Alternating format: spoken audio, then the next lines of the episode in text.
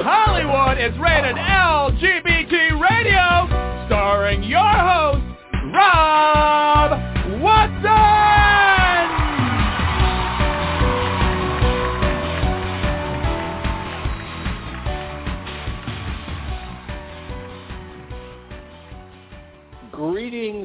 Greetings. Welcome to this installment of Rated LGBT Radio, and I am your host, Rob Watson. As always, we have a really wonderful show lined up for you today.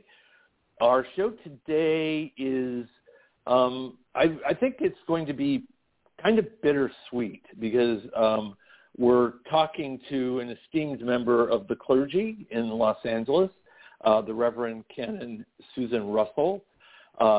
Reverend Russell is an Episcopal priest. She is serving as the canon for engagement across difference for the Episcopal Diocese of Los Angeles, and she is a member of the All Saints Church in Pasadena. Reverend Russell has a lengthy activist resume of things that she has done to heighten and protect and fight for the LGBTQ community. Today we're going to talk to her about a specific subject as well, and that is her personal memories of the Archbishop Desmond Tutu, who passed away this past week. Archbishop Tutu was a renowned world leader in religious circles and probably one of the most positive in terms of the LGBTQ plus community and standing up for who we are, our dignity, our spirituality, and faith in general. So we're going to talk to Reverend Russell about him and get her personal insights as she met him personally and the effect that he had on her. Before we bring her on, as she's waiting patiently in the wings, I want to bring on my wonderful co-host, the editor of the Los Angeles Blade magazine, Brody Levesque. Brody, welcome. Hey, Rob, and a very happy New Year's, surely, to all of you around the globe, including those of you who are currently celebrating New Year's Eve in certain parts of the globe that are ahead of the United States. It is ending an interesting year. 2021 has certainly been one for the record, probably not quite as grim as 2020, but still filled with, some really dark and disconcerting events and some really uplifting and personally I feel good events have happened. So it's kind of a mix.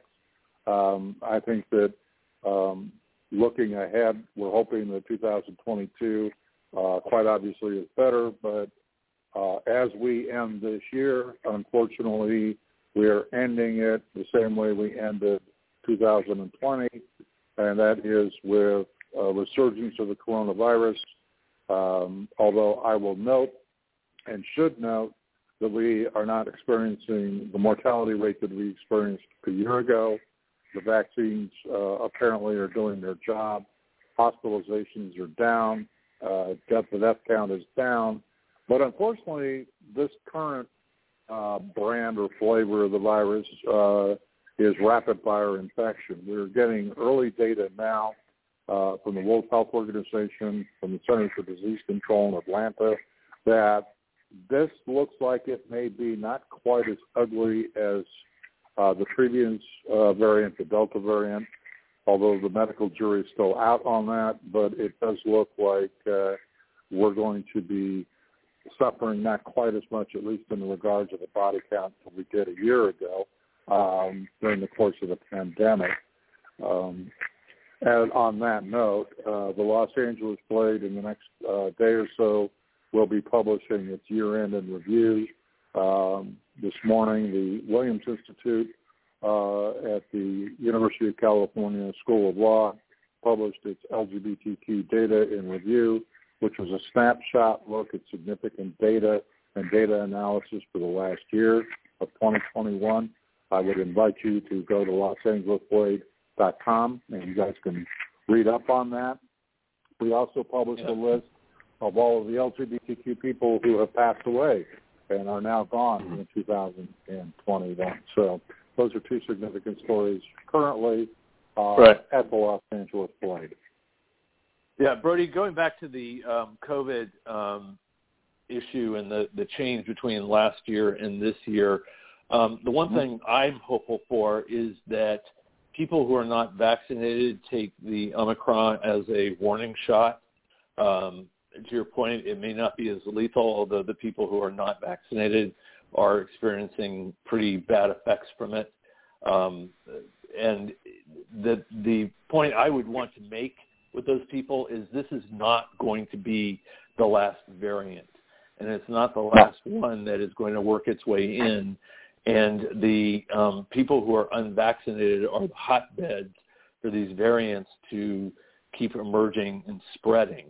The more people who are vaccinated, the less opportunity these variants have for catching ground.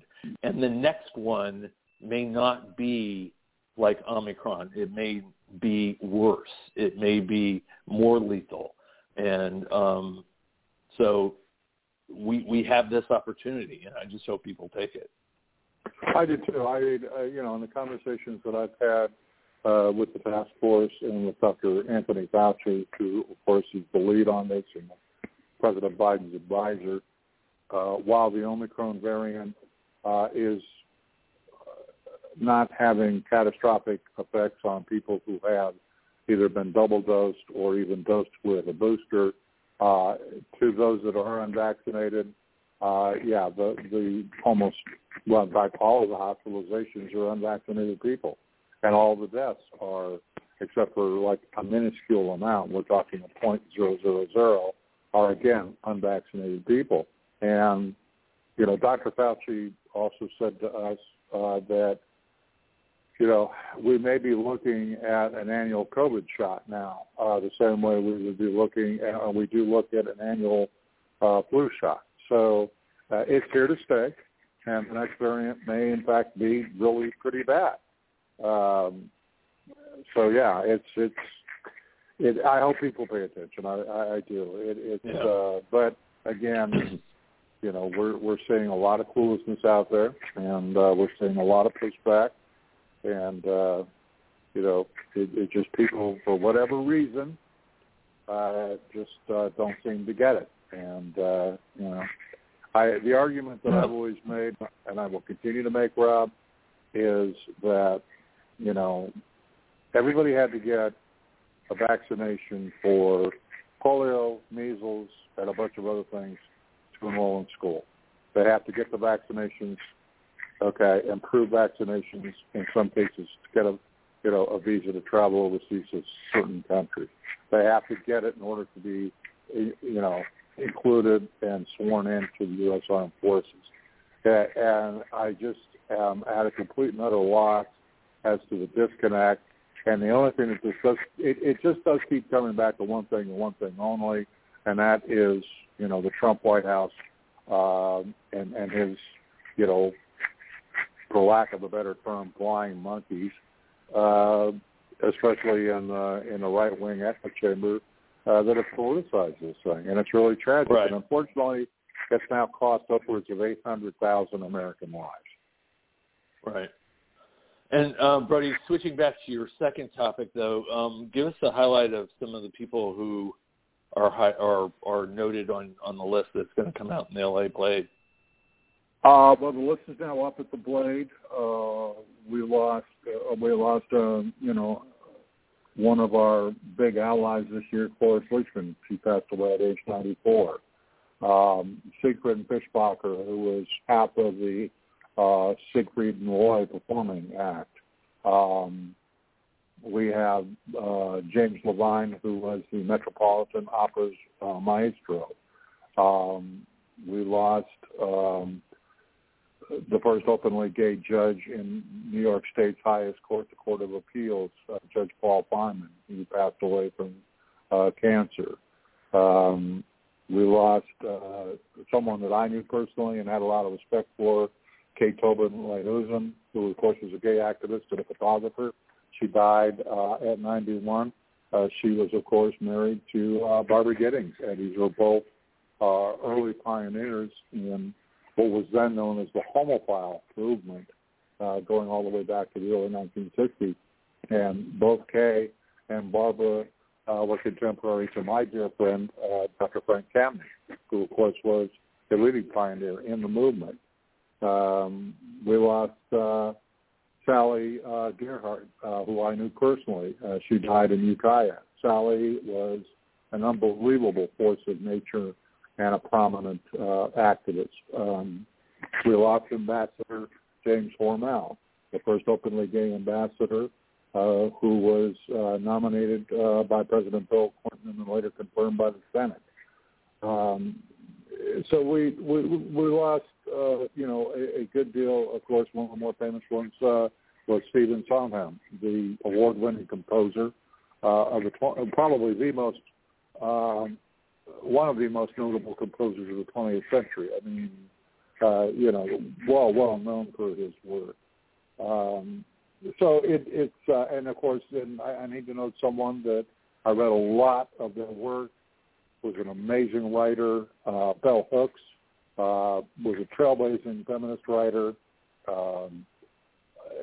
She died, at age 69 from end-stage renal failure, and it was really, I think, a loss because I think that Bell still had some good writing left to do. So, it was a year, and we marked in passage and we mourned and grieved those that we lost.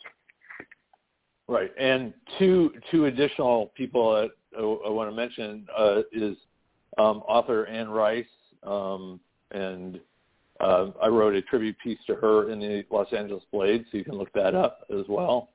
But she is an enormous contributor to our culture, and she was very, very active as an LGBTQ parent of author Christopher Rice, but also almost consider herself an LGBTQ community member. She related so much to us and living your truth. And last but not least is Archbishop Desmond Tutu, who we're going to talk about a little bit more right now. So with that, I do want to bring on our special guest, Reverend Canon Susan Russell. Reverend Russell, welcome to the show. Thanks so much for having me. Thank you for joining us. And since we just let's segue right into Archbishop Desmond Tutu. What was your interactions with him, and what impression did he make on you, especially as a clergy member? Yeah, thanks for the opportunity. Archbishop Tutu was, again, as you've said, such a worldwide renowned figure for so many things, particularly for his willingness to stand against apartheid in his own country, but also for his deep commitment to truth and reconciliation and his desire to build bridges across difference. And one of the quotes I've been sharing quite broadly this week after his passing is, if you want peace, don't talk to your friends, talk to your enemies. And I think to go back to some of your earlier conversation about, where we are in this nation and where we are in terms of being polarized, the polemic, the polarization of vaccinations is part of our unwillingness and inability to talk across the divide, to talk with those with whom we disagree, and in order to build bridges across difference. Instead, we keep building walls. And, personally, I think that's not accidental. I think that's part of an orchestrated strategy to divide us in order to conquer us. And that's one of the gifts, I think, Archbishop Tutu, who liked to be referred to as the Arch. He had a very impish sense of humor and was a deeply humble man, with, again, an amazing sense of humor. And he had actually a T-shirt that just said The Arch he used to like to wear. I saw a picture recently of him wearing it. I wish I had it, but it was of him wearing it at Splash Mountain in Disneyland when he was here visiting one time. But I think that's one of the gifts he brought was he was such a deeply faithful person, such a profoundly, such a moral compass. I've sort of referred to him as our, a North Star of our moral compass, not just for his country or his church, but for all of us. But what he brought was the ability to transcend those differences. It wasn't just about justice for the blacks in South Africa against the abysmal apartheid system. It was justice for everyone. And for him, God's love being available to all really meant all. The story that I've been telling, my personal story was I actually got to meet him three different times in my life and journey.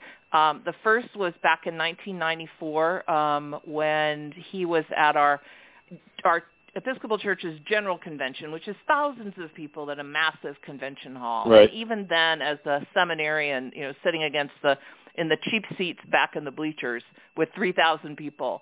You could just feel the energy of this little tiny man way far up front. And I left that feeling like, wow, I got to be in the same room with Desmond Tutu. I can kind of, die and go to heaven now. And then years later, well, working here in Pasadena. Thanks. Thank God you working didn't. Here at All Saints Church.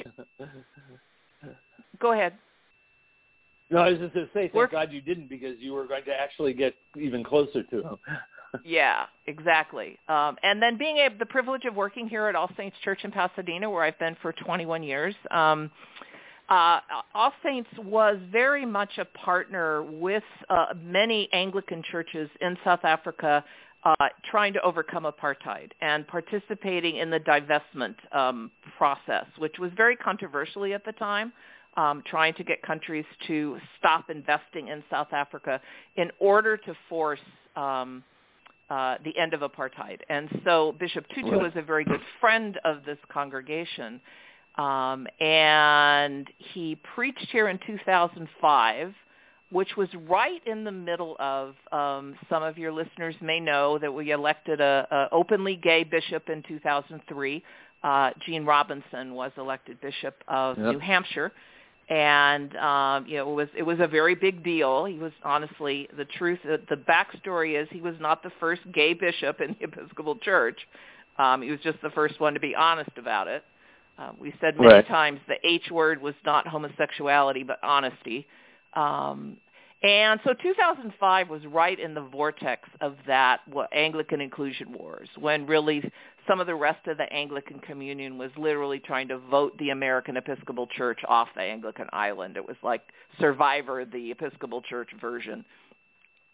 And for Desmond Tutu to stand in our pulpit, and when he gave the list, which preachers are fond of doing, waxing eloquent about who is not outside God's love, and we're used to hearing male and female, black and white, but we were not used to hearing gay and lesbian. And then when he paused and said, and so-called straight, the whole church just erupted in laughter and applause, because we hadn't heard that before, not from from our own clergy, because, we're All Saints Pasadena, but not from a bishop and not from the Archbishop of South Africa, not from Desmond Tutu. And it really was literally kind of wind beneath our wings, I think, for the challenges of many of the years ahead.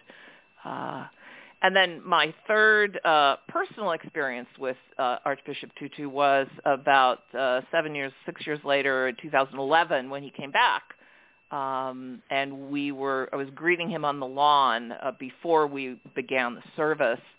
And he took my hand and said something lovely about the work that we'd been doing here around LGBTQ equity, and then said he wanted me to know that out of gratitude for how we had stood with him and them on to dismantle apartheid, he wanted to assure me that he would stand with us to dismantle homophobia.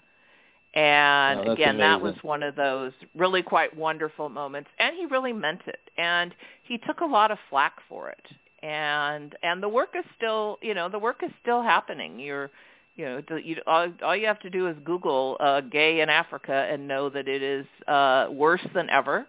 The polarization, the demonization, the marginalization of LGBTQ people in Africa is getting worse rather than better. Again, I think the sad truth is part of that is it is part of an organized agenda of the radical religious right to continue to polarize and divide us, absolutely antithetical to everything Desmond Tutu stood for, which was all about bridging differences, calling people together.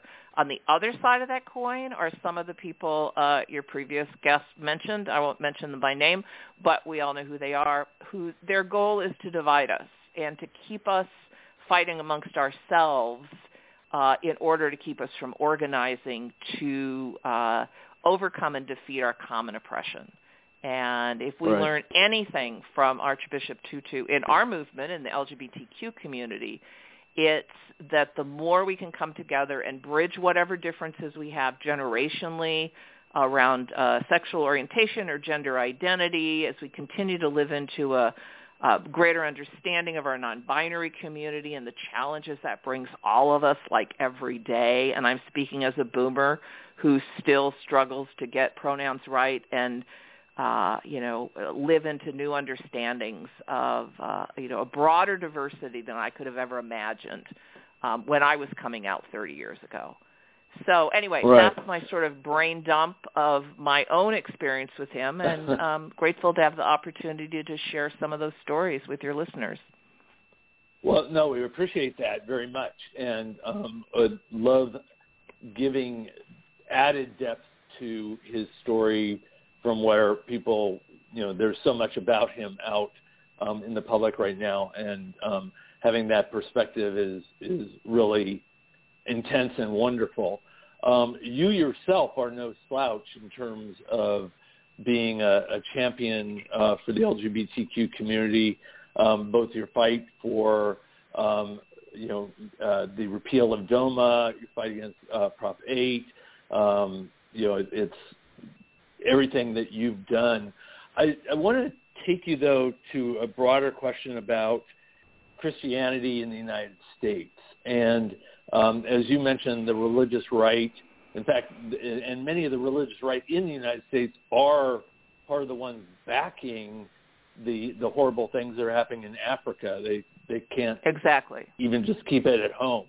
But the Episcopal Church has always been somewhat of a beacon of safety in the spiritual landscape here, standing apart, one of the first to ordain female ministers and female clergy.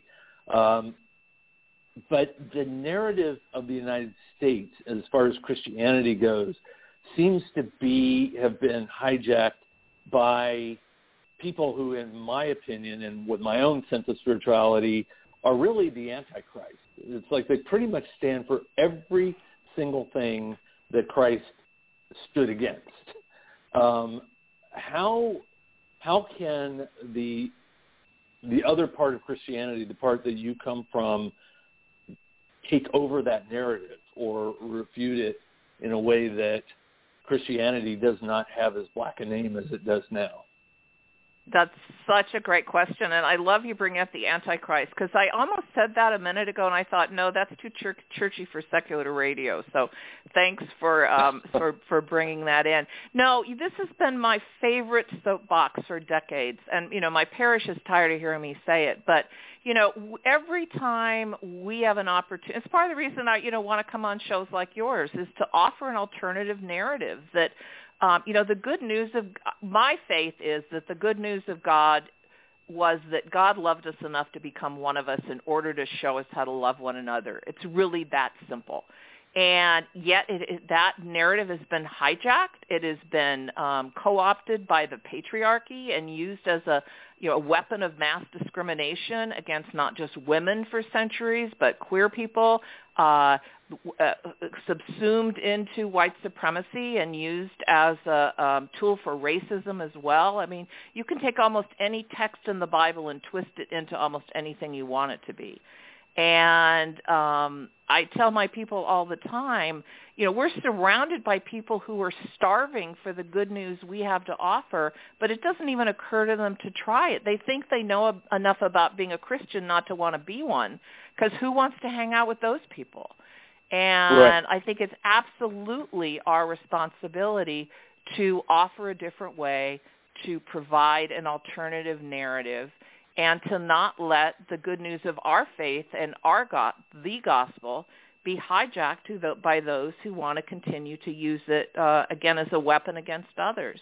And we're seeing that intersectionality emerge. I mean, I think of people like William Barber and the People's Campaign who are willing to actually preach gospel that transcends any of the specific marginalization oppressions we're talking about. We need to end the oppression Olympics where, we can only do so much. If we fight this, we can't fight that, that we're all in this together. And I feel like in the decades I've been in this work, I've seen movement along that way. I mean, in the early Prop 8 days, it was almost impossible to get the kind of bridges we hope to with many communities of color who were listening to their pastors and hunkering down, and no, they weren't really willing to go there. And that's changed dramatically. I mean, so many of the young queer leaders we see raising up now are young and people of color, and we've seen tremendous progress in that way. So overall, I'm hopeful.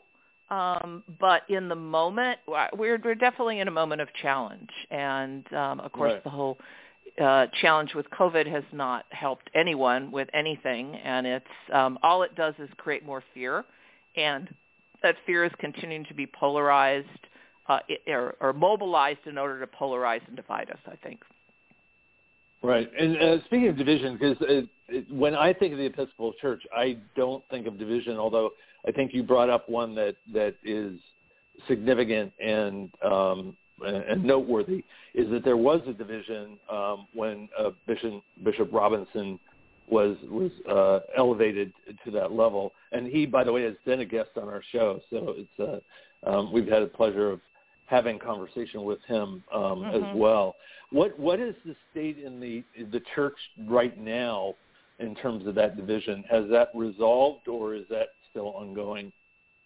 It's a both and I appreciate you bringing up the ordination of women issue, which happened for us in the 70s. It started, but it really wasn't until the late 90s that you would really consider it resolved, wherein it was normative across the whole church.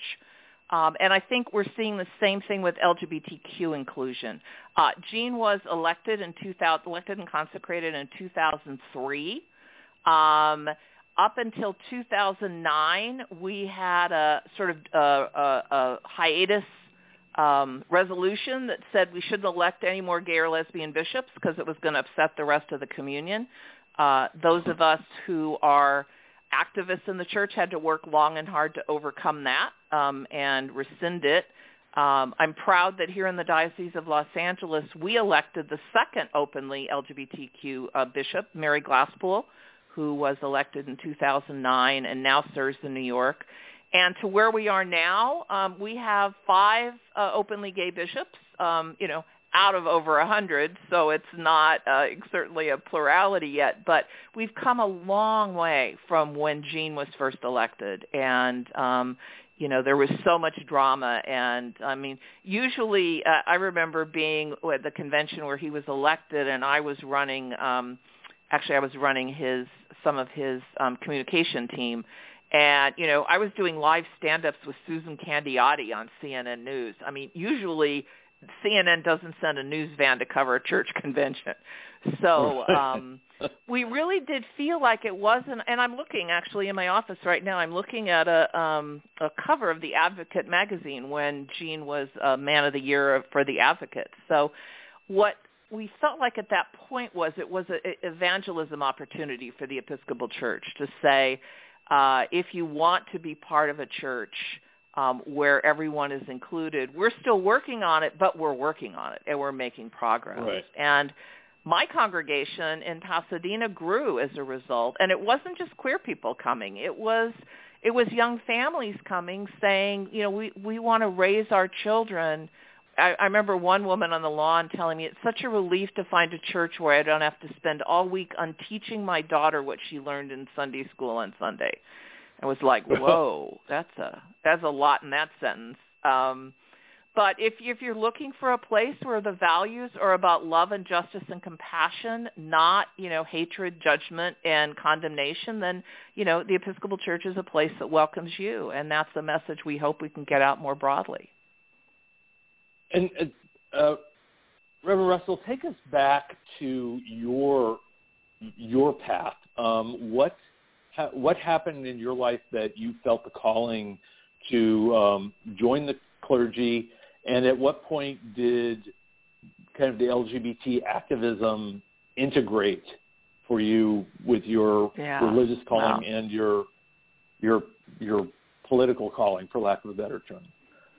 Yeah, that's a long story. I'll try and give you the Cliff Notes version. I was raised in the Episcopal Church, and back in a time when we didn't have women clergy, so it never occurred to me I would grow up and be a priest. In fact, years later, when someone asked my mother if she was surprised when I came out, she said, no, I was a lot less surprised that she turned out to be a lesbian than I was that she turned out to be a priest. So there was that. But I was headed to law school, and I got derailed. I got married. I had two children. Did junior league volunteering in Santa Barbara. It was a whole different life. And gradually I felt a pull and ended up in seminary. And it wasn't until after I was ordained that I came out. So anyway, it's a long story. But for me, coming out to myself was, it wasn't about a relationship. It was about coming to fully understand who I actually was and being able to bring myself fully to my ministry. So the story that I tell, and I've told it many times, is I had the great aha moment sitting in the National Cathedral on the 4th of July listening to the organ music, and I literally heard, because I've been doing a lot of reflecting and stewing and wondering, and I heard literally a voice in my head that said, this is how I made you go back and be the priest I called you to be. So I came back to L.A. I met with my bishop. He only asked me two questions: how can I help, and how are your boys? And he helped me a lot, and my boys were fine. So I tell that story because it's sort of the bedrock that called me into activism. When I came out, it was just information. It was an aha moment. It was I should have had a V8 moment. It was the moment that made everything make sense, including why my marriage had never really worked. And my then husband and I worked very hard to reconfigure our family on the other side of the marriage. And it wasn't perfect, but I think we did a good job. And what I realized is the platform of privilege I had to become more fully the person I was called to be, but also to continue to grow and to change meant that I owed something back, because I know I want my story not to be unusual. Most people don't have that experience, or didn't, of coming out and going to their bishop. I mean, the story doesn't always end the way mine did.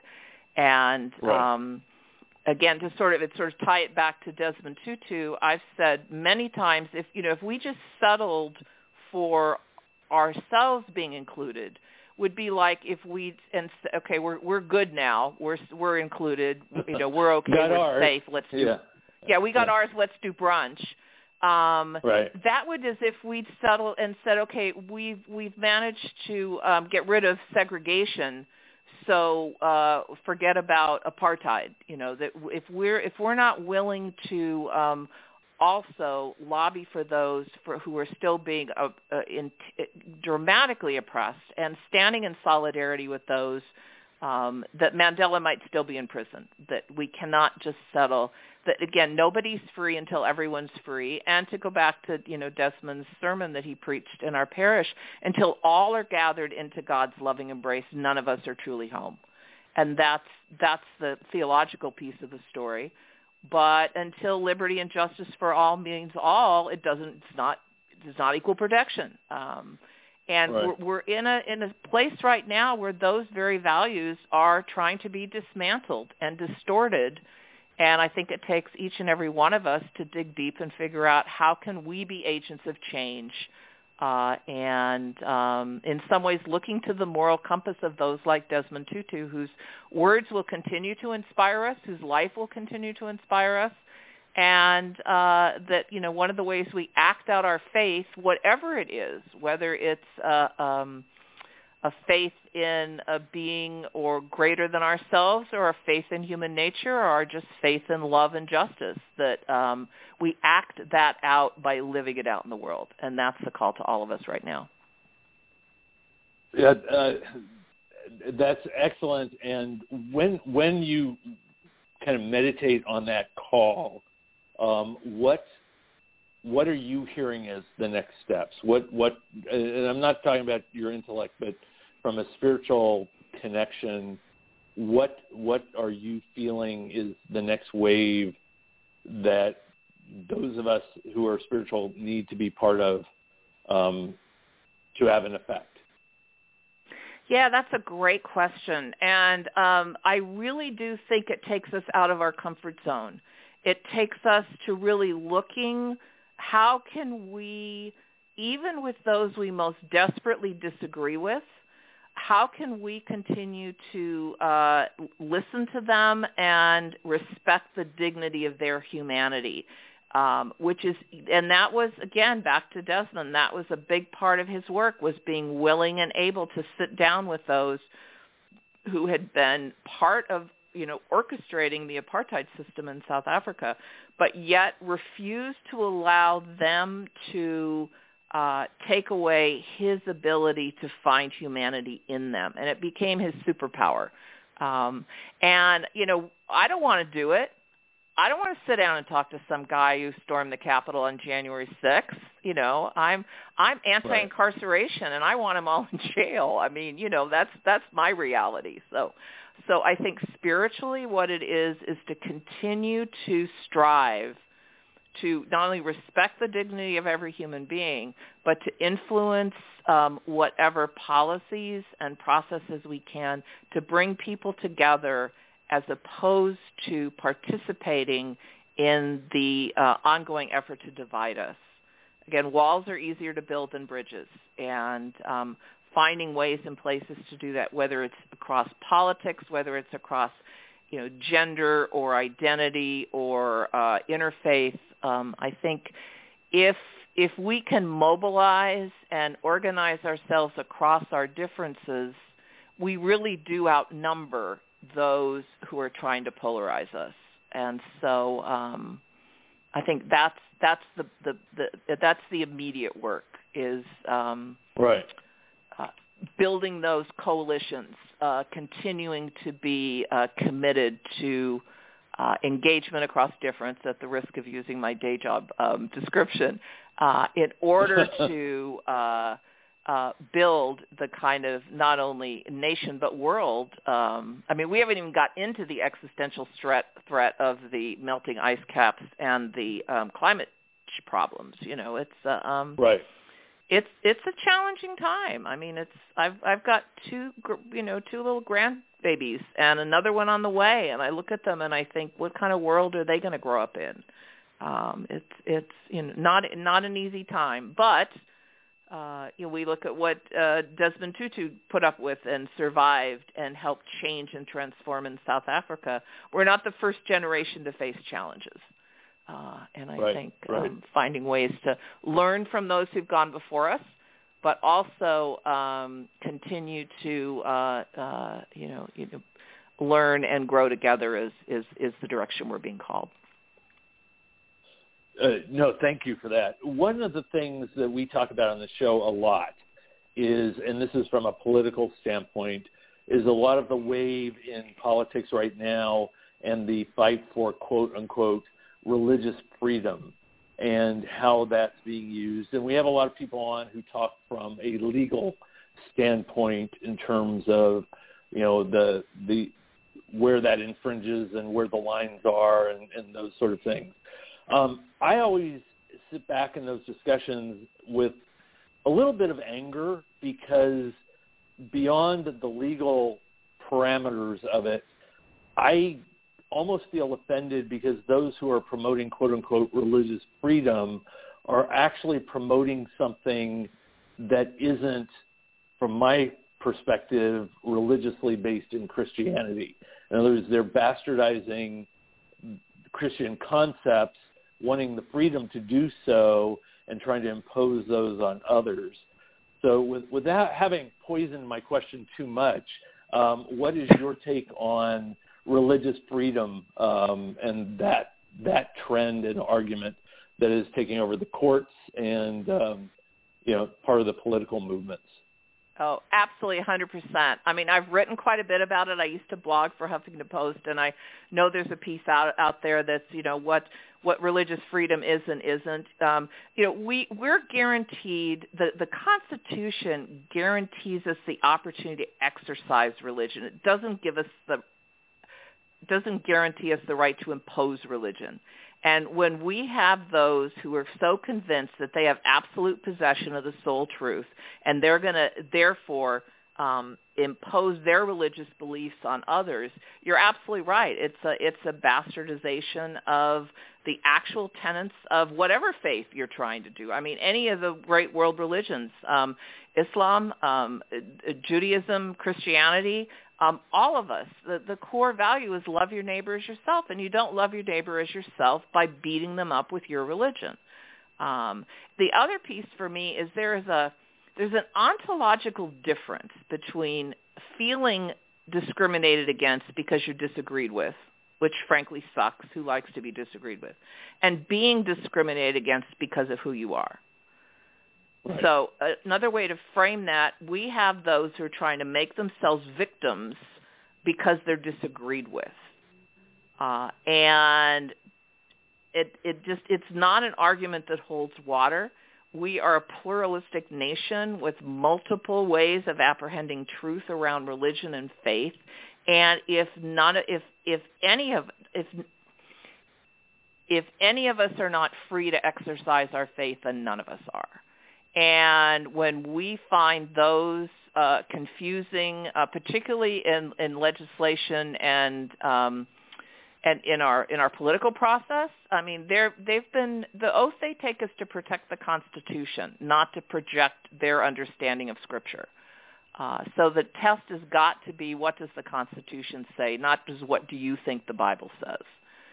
Because again, you put 5 people in the room with a Bible, you come up with 7 opinions on what any given verse means. Right. And right. At the end of the day, none of that matters. Our founding fathers knew that. I mean, that's part of the genius of, our American system, which is far from perfect, but that's one of the geniuses, was to separate church and state, which had, literally never been done before. I mean, we're barely out of the divine right of kings phase, and yet we were willing to have this new way of understanding a democracy where all the people would be free to exercise religion, not impose it. And that's what I continue to see is this small percentage of people for whom they've conflated their own privilege and their own understanding of faith and of the Bible, and they want to, turn it into a blunt instrument to beat up the rest of us.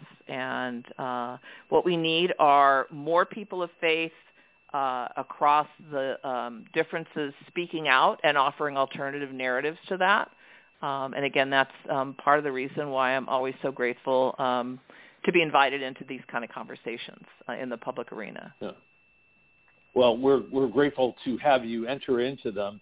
And I'm really in awe of your different advocacies on specific issues that you've taken up the mantle for through the years, from, like I mentioned before, DOMA and getting the resolution to repeal it, in front of the church and adopted by the General Convention. One of the groups right now that is particularly in pain because they're really the focus of a lot of the attack is the transgender community. What spiritually and from the church perspective do you have as outreach to that particular group?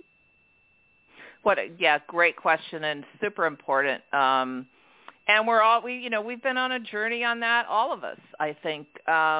You're coming to understand more and more about sexuality and gender identity as a continuum. I remember back in 2006 when we were again fighting the worst of the inclusion wars in the Episcopal Church, and we would talk about LGBT. We weren't adding the Q at that point. But there were those within the community who were like, oh, well, don't talk about the T because it's just going to confuse people and it's right. Too much. And at that point, I actually worked with a team in the Episcopal Church. We produced a short documentary called Voices of Witness Out of the Box, and it was transgender Episcopalians telling their stories of coming out, coming clear about their gender identity and what it meant to them to transition. And out of their faith, and we are able to produce that and then distribute it to all of the bishops and all of the delegates to our or deputies to our General Convention in order to get those stories out and have people actually hear them. And continuing to work, there's a group in the Episcopal Church called Trans Episcopal, and I work with them. I'm a member of our National Episcopal LGBTQ Caucus. We're coming up. We have another General Convention next summer, hopefully in Baltimore. We'll see if it actually happens given COVID, but that's the plan. And continuing to call the church to do the work it needs to do, to listen to the voices of transgender and non-binary people. We still have some people who are fighting over male and female pronouns for God when, the rest of the world is moving on to they, them. Right. We need to have all of those conversations at the table in order to fully represent the diversity of God's, beautiful humanity, our human family. Again, if any of us are excluded, then none of us are fully present, and that I think is a big part of the work of the next chapter is right. For the church to become not just. I don't want to say not just officially inclusive, but broadly, the broad equity for everyone. Yeah, I know for me personally, the concept of a father, mother, God was always much more affirming than one gender or the other. I mean, it has always made much more deep sense to me. I do want to give Brody an opportunity to jump in here. I tend to be a little bit of a pig on this. So, Brody, did you have any questions or comments? Looking at what you had just said, Reverend Russell, in regards to the political processes, Rob and I have had some excellent guests on, including a dear friend of mine, Kathy Baldick, who is a researcher and a writer. She runs a Reno, Nevada-based group called Canyon Walker Connections, and she's also good friends with Yvette Schneider, who was the focus of a recent Netflix film, Pray Away, in regards to the ex-gay movement. And because of that, I wanted to direct a couple of questions at you. Bishop Jean and I have had this conversation, so I thought I would quickly have it with you. Let's talk specifically about the ex-gay movement because the transgender community very much factors into that. These people are weaponizing that you're made in God's image and that there are only two genders, and therefore it's an impossibility for you to be trans because it's against God's word. And as a direct result, I'd kind of like some input from you on that regard. Yeah, I think it's a great point and a great question. And again, I think that's what I mean when I talk about weaponizing Scripture. You know, there's the old saying, it's attributed sometimes to Madeleine L'Engle of Wrinkle in Time fame, that Episcopalians take the Bible too seriously to take it literally.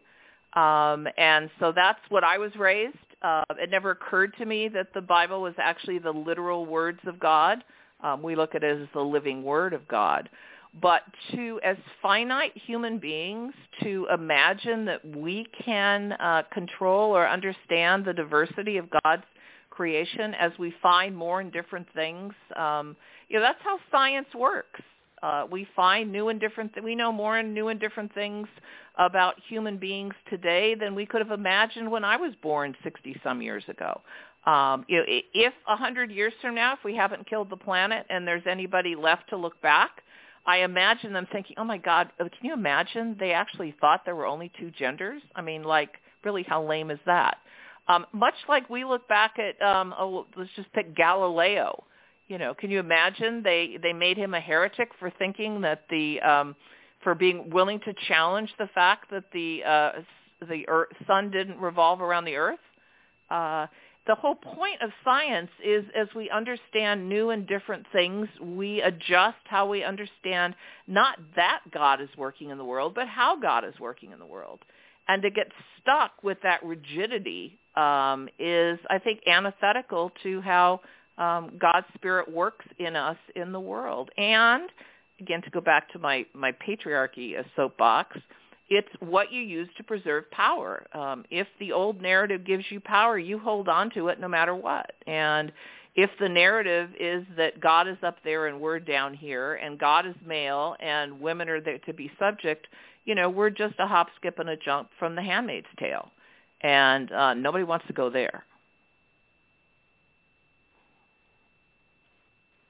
I agree. I think that it's, you know, it's also problematic. You know, at least according to the political types that I talk to, because it's this mixing and mashing that has become a problem. Several people that I've spoken to, some of whom are Republican and are more conservative, have expressed that viewpoint as well, which reminds me, you know, Senator Goldwater's favorite caution and warning to, you know, the Republican Party years and years ago about, you know, getting too much religion into, you know, party politics and, you know, what would happen, you know, if the Christian right basically took over the party. You know, the senator said, and I will quote the senator, that, mark my word, Hip and Lindley's preachers get control of the Republican Party, and they're sure trying to do so. It's going to be a terrible damn problem. Frankly, these people frighten me. Politics and governing demand compromise. But these Christians believe that they are acting in the name of God, so they can't and won't compromise. I know. I've tried to deal with them. And that quote from Senator Goldwater, we're talking 50 years ago, probably a little bit more, and it, you know, it, and now more than ever, I think that it holds true and it holds water. And we also saw it because many of the people that were involved in the events of January the 6th a year ago were waving, you know, little, I think they call them the Christian flag. It's the blue field with the red cross with the white. And we saw those banners out there along with the Trump flags and the Trump-Pence flags. Listening to you, it kind of gives me hope and heart, but at the same time as a political reporter, I'm a little jaded, and I keep coming back to Senator Goldwater's, you know, admonishment, you know, if they get control. So it's really a two-way street. But that said, I did want to extend my appreciation to you for everything that you do for the movement and for LGBTQ people, especially in Los Angeles. Well, thank you for that. Rob? Yeah, I want to echo the thank you. I think what you're doing is vitally important. I hope your voice gets louder and louder. It's needed. It is, as I've alluded to in the show, we need to take over the Christian narrative. It has been held by people who don't deserve to hold it too long in the country, and probably historically, to be fair. I mean, it's not like years ago, that it has been in responsible voices then either.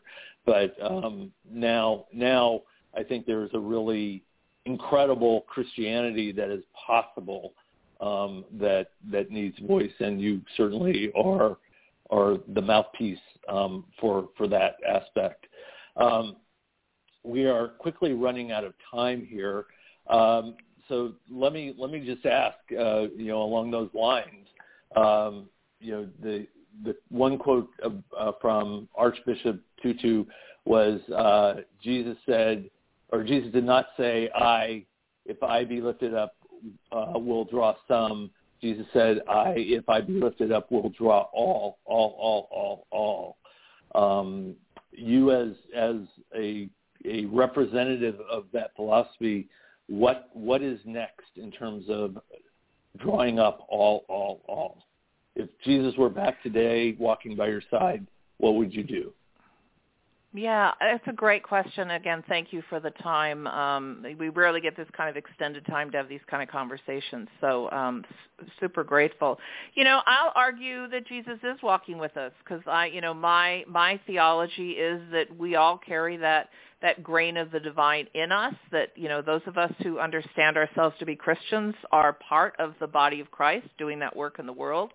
And what our job is to constantly look for, where are the last, the least, and the lost? Who's not at the table? Who needs to be at the table? I think there's going to be a radical reordering of Christianity in general and American Christianity in specific.